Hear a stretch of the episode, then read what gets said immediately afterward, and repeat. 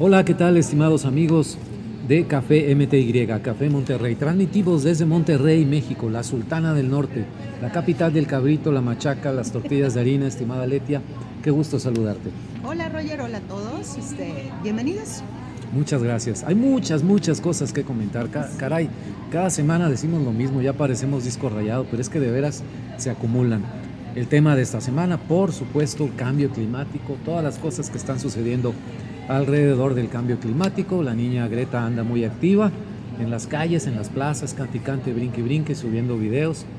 Hubo una reunión del G20, este grupo de líderes mundiales en, Italia. Ahí se habló de temas económicos, pero el, el, invitado de honor también fue el cambio climático. Y hoy, el día que estamos grabando este programa, el primero de noviembre, lunes, arrancó en Escocia, en Glasgow, en su capital, la COP26, la Conferencia de las Naciones Unidas sobre Cambio Climático, número 26. Y bueno, este, esperemos dos o tres días en lo que están los líderes, porque luego se regresan y siguen las comisiones de trabajo, invitados especiales. Se dice que hasta un expresidente de México anda por ahí, de nombre Felipe y de apellido Calderón. No, no se dice, ya subió, a las redes, la foto. Entonces es ahorita, digamos, el, el, gran evento mundial, ¿no? La gala a nivel internacional y pues un tema tan chic como el cambio climático no podría faltar. Déjenme darles un pequeño dato que encontré en una lectura que hice reciente para irnos ambientando en esto del cambio climático. Datos para no olvidar, solo el 2.5% del agua en el planeta es dulce, casi toda atrapada en los polos, Aletia, y una fracción es la que circula en el ciclo de agua. México posee apenas 0.1% del agua dulce disponible en todo el planeta. Y el agua pues, está considerada para nosotros como un elemento estratégico y de seguridad nacional. El bienestar social, el desarrollo económico, la conservación del medio ambiente dependen en buena medida de su manejo y aprovechamiento sostenible. El volumen promedio de agua que se obtiene por precipitación cada año es 1.489 kilómetros cúbicos de los cuales la mayor parte, el 73%, regresa a la atmósfera por la transpiración. En total, la disponibilidad natural media de México es de aproximadamente 460 kilómetros cúbicos de agua en promedio al año. ¿Cuál es el contraste con nuestros vecinos? Canadá tiene ese promedio en 2.902 kilómetros cúbicos, Estados Unidos 3.051 y México 460 kilómetros cúbicos. Son datos de dos autores reconocidos, dos académicos, Ramón Pérez Gil y Miguel Ángel Córdoba Rodríguez, en un capítulo que escribieron para el libro Futuros hacia México 2050. Su capítulo se llama precisamente Agua limpia para todos en México. Con este preámbulo, pues le entramos a la COP26. ¿Qué nos puedes decir, Aletia, sobre eso? Bueno, pues la, COP, la COP26, híjole, este, pues ya ni sabes ni, por dónde empezar. Definitivamente se le... Hagan de cuenta que es como la gala, como el antro de moda, ¿verdad? Está lleno de los... Hay que ir a la COP, ¿no? Sí, hay que ir a la COP, todos queremos estar ahí. Y bueno, pues eh, tu gobernador anda por allá también con su con la primera con la primera dama, primera dama, el alcalde de la ciudad de Monterrey, de ciudad de donde desde donde transmitimos, pues también, anda también anda por allá, ¿verdad? Bueno, hay que ir, hay que ir, ¿no? hay, que ir Se me hace que no, no nos llegó la invitación a tiempo, pero bueno. Se me hace que no hubiera ido. Hay para otra. se me hace que no hubiera ido, me da miedo. Ok, pues muchas cosas que, que, que comentar. Bueno, pues una, este abriendo y, abriendo, este, pues López Obrador no fue. Ah, lo están extrañando mucho, yo creo, ¿no? Sí, se han de estar. ¿Dónde está López este, Obrador? Sí, cómo no. sí, sí. sí, porque imagínense, es el, es el, líder en cuanto a cuestiones de asuntos climáticos, ¿verdad? El mundo está esperando, le aseguro su participación. Las palabras del, del Mesías, ¿no? sí. Bueno, pues López Obrador no, no fue, este, mandó una delegación, en este caso, pues encabezada por nuestro canciller, Marcelo Ebrard este, pues ya anda por allá tomándose sus fotos. Sí, con medio mundo, sí, sí, sí, este, dando algunas declaraciones a nombre del presidente. Sí, pero fíjate que estoy dando esta, esta nota de esta manera porque realmente hasta ahorita México no ha dado nota. No, no hasta ahorita no, ¿verdad? No, nada, Muy bien, digo, porque yo, quise hacer mi tarea. Yo también, hasta donde vi, no hay no hay nota. No hay nota. Ok. La nota es que se están tomando selfies, están muy bonitos, a cada ratito están subiendo, todo. y bueno, fuera de ahí no hay nota.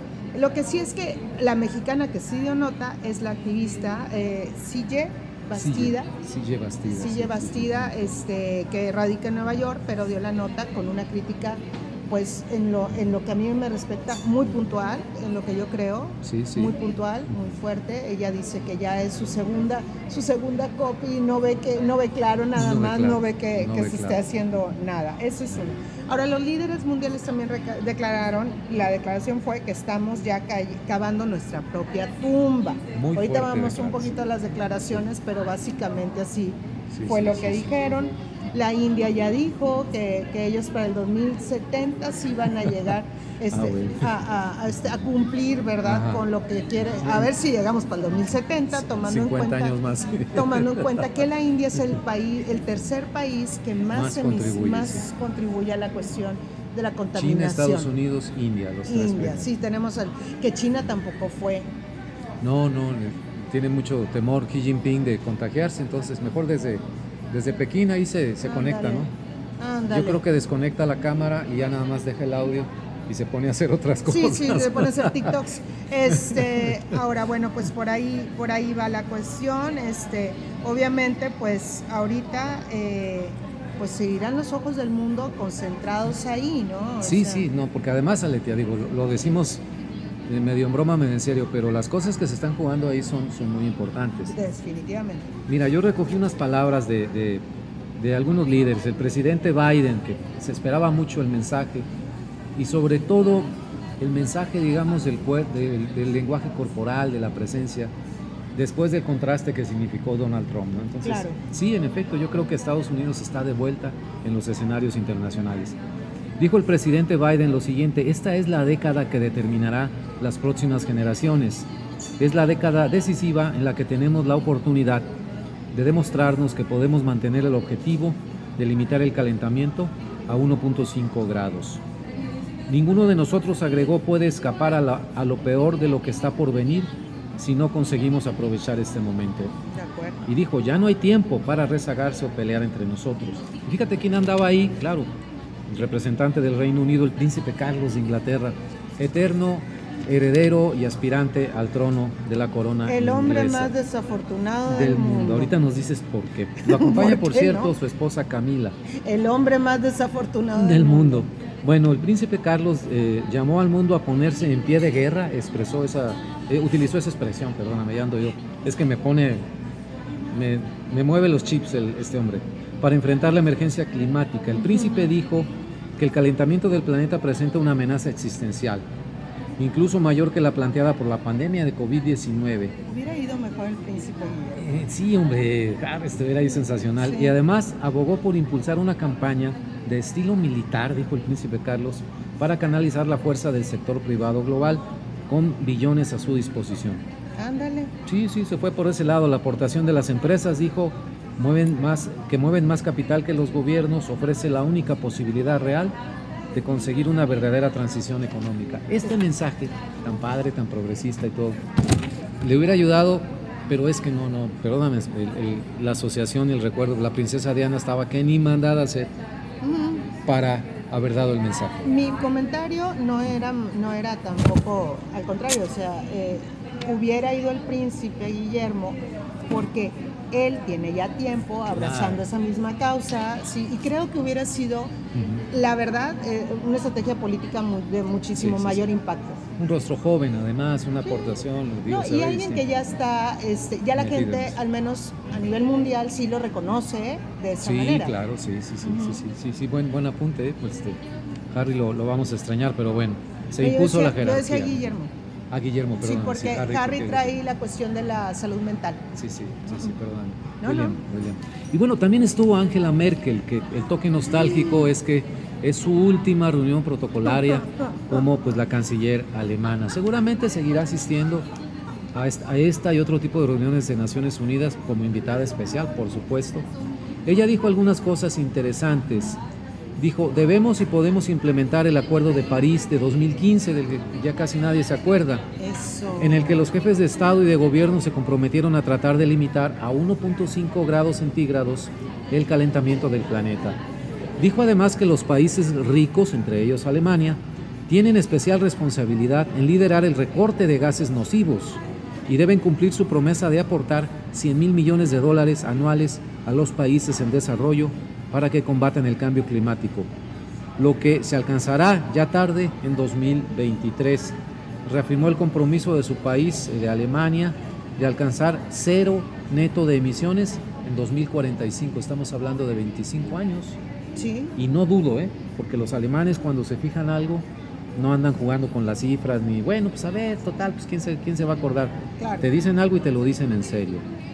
Entonces, pues ahí está, bye bye, doña Angela Merkel, como eh, canciller de Alemania en este tipo de reuniones de Naciones Unidas. Esperamos seguirla viendo en otras. Yo acabo de, de- de Por comprar por, por los libros de Apple, por vía electrónica, un libro con sus discursos más relevantes. Luego, te, luego te lo comento y te lo, te lo comparto. ¿no? Este, sí, sí, sí, ese discurso sensacional del 2015 cuando abre las puertas a los migrantes. No, Ah, no, no, no, no, esa es una maravilla. Qué bárbara, qué bárbara, ¿no? Mis respetos para esta señora. Qué bueno que fue. De ella me da gusto decir, ahí está doña Ángela en la COP26, ¿no? Y sin Trump, para no andar regañando niños sí, chifladitos. niños, niños niños. chiflados ahí Niños que, chiflados. que se le ponen muy locos, ¿no? No, Muy bien. chiflados. Bueno, pues entonces seguimos con los otros temas y pues esperemos que eso no se quede en buenas intenciones. Esperemos que así sea. Bueno, queridos amigos, seguimos en este café MTY desde Monterrey. Pues estamos muy a gusto tomando, bueno, yo ahora tomé tecito, pero Sí, sí, yo con mi taza de café en el Mil de Lis, Delices, perdón, en, Sí. en el sur de la ciudad de Monterrey, café, pastelitos, pan de muerto, que es una maravilla. y sí. Regios que nos escuchen, dense una escapadita. Ahí lo localizan en Facebook, por supuesto. Ay, aparte atienden amabilísimamente. Sí, sí, entonces, Súper bien. Pero bueno, ya moviéndonos a temas que sí están, están bastante, pues, híjole, es que a mí me asusta este tema, pero bueno, le voy a entrar como quiera. Bueno, Facebook, queridos, este... que- a todos nos asusta. pues, a todos nos asusta Facebook. Yo no sé si a mí más, pero bueno. Facebook en este reportaje del este en este reportaje del Washington Post maravilloso que por cierto totalmente se lo recomiendo. En una entrevista que le hicieron a Adam Mosseri, Adam Mosseri es el encargado, eh, perdón, eh, no, Ah, en una entrevista que hicieron, perdón, este, a Adam Mosseri, que es el CEO de eh, Instagram, ¿ok? Es un hombre bastante Ah, ok. joven que empezó en Facebook primero Ok. co- como director de contenido de feedbacks, que Ah, le dicen ok, feedbacks, que el feedback es muy, muy importante porque de ahí salen los algoritmos y demás, sí, ¿no? sí. Entonces, bueno, eh, este señor, que ahora es el CEO de Instagram, fue entrevistado por este por el Washington Post en una entrevista para lo que se le llama el Twitter Spaces. En, que, que es muy curioso porque como que en Twitter no debería estar muy a gusto él, pero sin embargo ahí como que se descoció un poco. Twitter Spaces. Twitter sí. Spaces, sí. Bueno, la cuestión es de que eh, él decía que ahora Facebook estaba haciendo lo correcto, lo cual es horrible porque quiere decir que entonces todos estos años que ha estado haciendo, pero eso fue la, este, Las esa trampas fue del la- lenguaje, ¿no? Sí, no, no, es que ahora sí van a, es que ahora sí va a ser lo correcto en la torre. Gulp. Tanto año, entonces me queda ahora muy claro, ¿verdad? La, cues- la cuestión es de que se dieron los Facebook Papers, que son este conjunto de documentos que, donde había revelaciones Por de la ex gente, un ex- dos ex empleados ya, ¿Dos ya? dos ex empleados que este, pues llevaban información. Alguna, yo ya estuve como que viendo ahí reseñas y todo.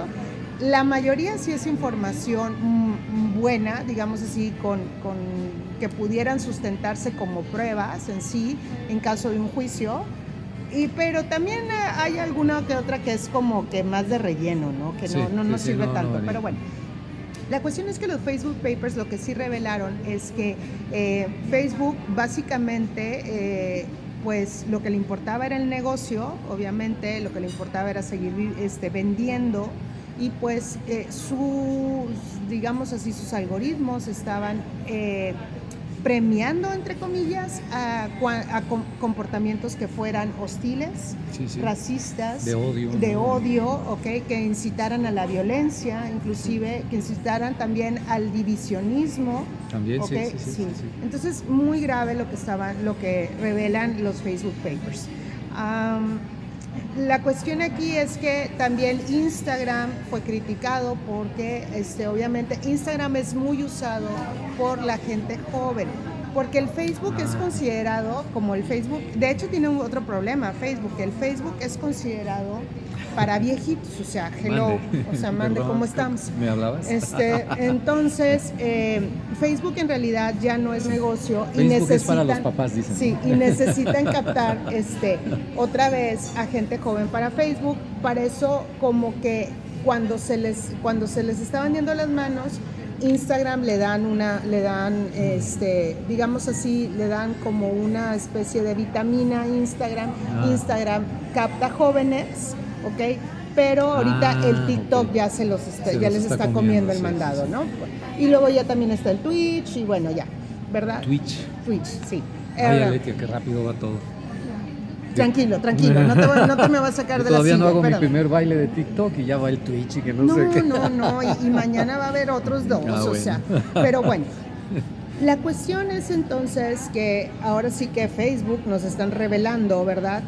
Varias cosas al mismo tiempo, o sea, va con todo, Facebook viene con todo. Uno, hace, hace un mes aproximadamente, un poco más, se lanzó eh, a través de CBS, de la cadena de televisión eh, pública de Estados Unidos, muy famosa, en su principal programa se lanzó de manera este, adelantada el ah, metaverso, ¿no? Bueno, este metaverso y luego como que, pero en eso se viene también lo de 60 Minutes, que fue lo de los ah, Facebook Papers y como que se indignó inclusive Zuckerberg que cómo era posible, ¿verdad? Que les había dado la primicia y que luego ahí mismo en un programa de esa cadena, ¿verdad? Ah, bienvenido a con los periodistas. Eh, sí, claro. Por favor. Bueno, total, este, se le vienen los Facebook Papers encima. Eh, metaverso lo tienen que, lo tienen que, este, que cuadrar para toda la estrategia publicitaria para ahora hacer una especie de damage control, ah, ¿verdad? Por lo que está sucediendo. Y luego también Instagram, eh, si no bien se había estado recuperando lo del TikTok, bueno, ahora tiene lo que le llaman Reels, que es exactamente lo mismo que el TikTok, pero dentro de, dentro de Instagram. Ah. El lanzamiento también se le vino abajo, ¿no? Entonces mm. se ha visto muy frustrado en sus lanzamientos. Facebook pero ahora, esta semana, pues sí, ya se lanzó el Metaverse, que no es otra cosa más que el rebranding o intentar un rebranding para lograr captar a la gente joven, que son los que le generan dinero a Zuckerberg. O sea, no es porque sea la dama de la caridad, no es porque quiere innovar ni ah, nada. El metaverse es el rebranding de Facebook, ¿ok? Con la intención de que regresen a este metaverso, a través del metaverso, que regresen los jóvenes y captarlos, porque ahí es donde está la verdadera lana. Es el, es el, billete. Fíjate que me da la impresión, digo, a lo mejor soy injusto con el, con el metaverso, pero tengo que conocerlo más, pero me da la impresión de que es como un producto que se pensó quizá o, que viene del mundo de los gamers y que ahora se quiere hacer público. Sí, sí, sí. Y yo entiendo que, que, los gamers estarán fascinados con la realidad virtual. Yo he jugado muy poco con estos gadgets de realidad virtual, me parece sensacional como juego, como game, ¿no? Como gamer. Pero de ahí a dar el brinco a, que, sea, tu y que, oye, Aletia, vamos a tomar un café virtual, así pues ponte Tus, ponte tus goggles. tus goggles. Aparte, yo no soy muy hábil en eso, me tropiezo y me caigo por andar con los anteojos, ¿no? Entonces digo, no sé, me dio esa impresión, bueno, se quieren traer algo que es muy localizado, que tiene muchísima utilidad para gamers, por ejemplo, no sé, así al gran público, no sé, pero igual soy un medio injusto con eso, pero no sé, este, tengo mis reservas. Yo siento que ya fue mucho de realidad virtual y que, y que siento que podemos crear una generación que sigue evadiéndose de la realidad. Exacto. Y creo que es, creo que es una factura que puede costarnos mucho. Eso es lo que yo pienso. Ahora, este, aparte, pues no, yo no le veo ninguna hasta ahorita. No sé, si, si de por sí, viviéndolo como mexicanos, nuestro problema en México sigue siendo muy grande de acceso a computadoras y dispositivos, de acceso a Internet. Ni siquiera, ni siquiera, ya en términos reales, ni siquiera la mitad de la población tiene acceso a ambas cosas, a Internet. o, cuando tienes acceso a Internet, bueno, ¿y en qué bajo mi Internet? ¿no? Este, en un telefonito sencillito, en una computadora, pues entonces No sé si esto es más como para países desarrollados. Bueno, ya empezó, en la Unión Europea es donde ya empezó, ya hay, ya inclusive hay una cantidad muy importante de gente que ya fue contratada para estar en estas cosas. Por ejemplo, ¿qué te agrega de utilidad extra una inversión en gadgets y todo? Cuando ya tienes videollamadas. Sí. A, determinada, a la gente de determinada edad o determinados usos que le das, ¿qué, tanto o más? Tienes una consola. O tienes, ya una consola, ¿no? Digo, si es, si tienes, yo la neta no, no soy muy fan, pero para todos aquellos que son gamers, pues ya tienen consolas, o sea, ya están ahí conectados. Sí, sí, sí, entonces, ¿cuál es la utilidad extra? Pero bueno, está muy entusiasmado Zuckerberg. ah, no, sí, te vende la idea como si te estuviera vendiendo un carro. Sí, sí, sí, sí, sí, sí. Pero bueno, vamos a ver, a seguir este tema. Este. Pero sí es esas cosas, yo no sé si la resistencia al cambio famosa que, que dicen, hay generaciones que de inmediato aceptan, otras que no, pero es que además en sí mismo, deja tú, yo no le veo muchísima utilidad. Un poco, un poco en lo que tú dices y lo que, y que yo coincido contigo, es lo que dice Will Oremus. Will Oremus es el, el jefe del Washington Post en cuanto a lo que respecta a tecnología y gadgets. Él tiene un, un, podcast muy interesante sí, y mi recomendación de hecho sería que lo siguieran si les, si les interesa saber más sobre ese tema. Me estoy adelantando un poco mi recomendación, ¿verdad? Para, pero por ahí va a ir mi recomendación este, este día. ok, ok, perfecto, muy bien. Perfecto, entonces bueno, pues esperar a ver cómo le va con esta cuestión. Yo la verdad no le quiero entrar tanto. No, no, yo tampoco, no sé. Este, para mí, la, para mí la, realidad está bien. Está bien. con, con, eso tiene, y a veces me sorprende y me sobrepasa. Y, a mí me pesca en lo personal, en un, en un, momento, en una época en que estoy como queriendo hacer un recorte severo, un reacomodo de las redes sociales. Ya, yo también. Este, de cómo, por ejemplo, me doy mis ratos para leer al estilo antiguo. Sí, sí, sí, ya decimos que es antiguo. O escuchar música, este, así como hacía antes, sentado con unos audífonos bien padres oyendo. Claro. Y, y dedicarle ratos al tiempo de pantalla. Y estoy hablando de combinaciones de celular, iPad, este, laptop, lo que sea. a mí lo que me pasa es de que, bueno... Y, me pues, ofreces esto, pues no. No, a mí lo que me pasa es de que yo ya estoy básicamente harta de estar en el tiempo de pantalla por, por dar clases. Entonces, yo la verdad ya no... Y me lo piden mucho, mis alumnos sí todavía me dicen, es que sube fotos, ti te queremos seguir. Híjole, la verdad no lo quiero hacer tanto porque como que de repente ya dices, suba todo, no, prefiero hacer otras cosas. Sí, sí, exactamente, sí. Mis hobbies o no sé. Sí, sí, sí, sí, exacto, estamos de acuerdo. Bueno, pues a ver qué pasa. Bueno amigos, seguimos transmitiendo desde Monterrey, México, Sultana del Norte, desde el Cerro de la Silla para el resto del mundo. Pasemos a nuestras notas así rapiditas en corto, porque hay varias cosas que comentar. Una nota local que siempre me parece relevante comentarla se refiere a la Universidad Autónoma de Nuevo León, nuestros famosos tigres de la universidad, no el equipo de fútbol, sino los verdaderos tigres que están ahí de directores, de directivos, eso. Hubo nuestra cambio, máxima nuestra máxima casa de estudios, a, mucho, a mucha honra. Eh, estamos asociados de alguna manera u otra, o hemos estado a Letia, un servidor, a la universidad, la llevamos en el corazón, a la Universidad de Nuevo León. Entonces, Cambió rector, ya tomó posesión el nuevo rector, el doctor Santos Guzmán. Proviene del área de medicina, fue incluso, me parece que director de la Facultad de Medicina. Sí, creo me parece que sí, porque es un requisito, ¿no? Digamos, no escrito, ¿no? Que seas director para aspirar a ser rector. Aunque no necesariamente, pero no bueno. Necesariamente, a lo mejor es, es, una ruta, ¿no?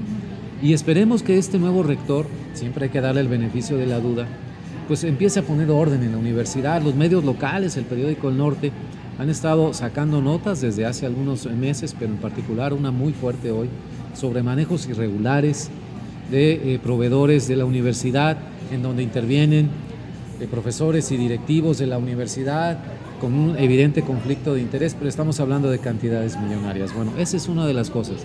El otro tema que me preocupa de la universidad, aparte de, de barrer con la corrupción que pueda haber, es hacia dónde va la U de Nuevo León en, para, como en, una, en una época de pandemia, no solamente por el efecto que tienen las clases, sino en una época de redefinición del papel de las universidades públicas en México y en todo el mundo. ¿no? Sí. ¿Para qué sirve una universidad? ¿Para qué sirve una universidad pública?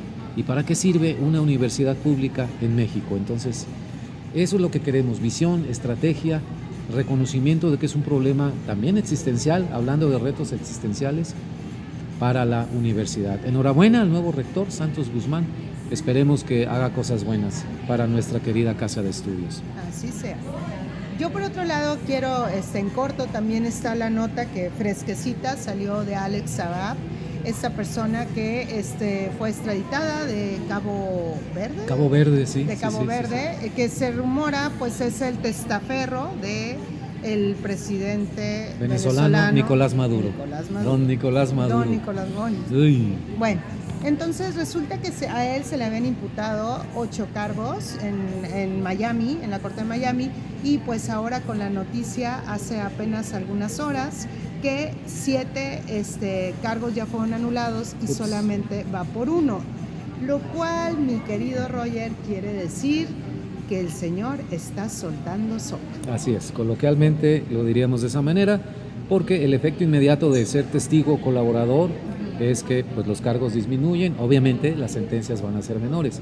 No va a eludir la cárcel, pero no es lo mismo que te encierren 30 años a, 4 o 5 años y que en dos o tres puedas salir. ¿no? puedan, que te puedan sacar a tu mujer, Exactamente, de Venezuela. y ponerlos en Caramba, este, pues es que es la próxima serie de Netflix, ¿no? Como comentábamos sí, ahorita. Sí, yo ahorita dije, al ratito la vamos a andar recomendando como serie de Netflix. Qué barbaridad, pues increíble. Ahí, ahí hasta el pendiente de lo que sucede. Muy bien. Y déjame hacer una, una mención también en estas notas en corto. A partir de este domingo, que fue el 31 de octubre, el día de Halloween, se empezó a publicar en el, en el periódico Washington Post un reportaje especial, está bastante extenso, tiene diferentes partes, es eh, antes, durante y después del asalto al Capitolio del 6 de enero de este año. Eh, es una investigación a fondo con documentos, entrevistas, testimonios, revisando muchos de los supuestos que, que teníamos hasta el momento sobre lo del ataque, qué papel jugó cada quien, qué papel jugó Donald Trump, las redes sociales, los eh, líderes de, de, estos grupos de ultraderecha ¿no? que se juntaron en Washington. Me parece que es un gran intento de, tener una visión integral sobre lo que pasó ese día en el Capitolio. Habíamos tenido pedacitos, otros medios de comunicación, New York Times, Los Angeles Times, habían sacado algunas cosas por enfocadas a un aspecto específico. Este es un gran esfuerzo por hacerlo este, pues, holístico, ¿no? integral. Y eh, se lo recomiendo ampliamente, de Washington Post. Totalmente de acuerdo. Ya como mi última notita en corto y para estarlo viendo, pues este, ya se llevó la batalla por la legalización del aborto, ya se llevó a la Suprema Corte de Justicia en los Estados Unidos. Habrá que estar muy al pendiente de, los siguientes, de las siguientes semanas. Así es, muy bien. Me, quedé pensando ahorita que te escuchaba que nos acompañara en algún programa futuro nuestra amiga Marcela Cinta y que nos explicara para con peras y manzanas, bueno, bueno, para mí que yo no soy abogado, ni, ni estudié derecho ni nada, eh, cómo funciona la Suprema Corte de Justicia de Estados Unidos, porque la vemos nombrada en casi cada aspecto de la vida pública de Estados Unidos. Sí. Vacunas, eh, educación, lo que se da, imparte en las escuelas, educación pública, aborto, pero un montón de cosas, este, control de armas, migración, etcétera, etcétera, etcétera. Entonces sería interesante que, eh, supongo que, ella conoce muy bien, porque le gusta mucho todos los temas de Estados Unidos y que nos orientara sobre eso. Perfecto. Bueno, pues las recomendaciones, Roger. Recomendaciones. ¿Quieres que empiece yo? Sí, dale tú, dale pues, tú. Mira, me puse a ver el domingo, te decía ahorita, en el break, junto con Patti, mi esposa. Oye, vamos a ver esta, la, última serie de Luis Miguel que ya liberaron en Netflix. Ok, hay un capítulo y nos dormimos, ¿no? No, pues nos echamos de corridito. Los, no son muchos, son cuatro o cinco capítulos de la tercera serie, es la parte final.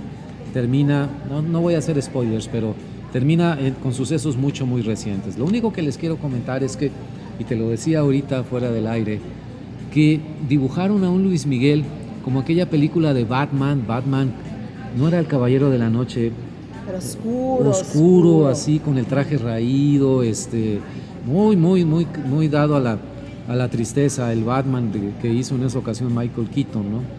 Este, tristón, y el, personaje vive en esta última temporada, pues la peor época de su vida, ¿no? Lleno de demandas, traiciones internas, eh, amores y desamores que no se le dan. Sale lo del romance con María Carey, Mariah Carey. Está buenísima esa parte, buenísima.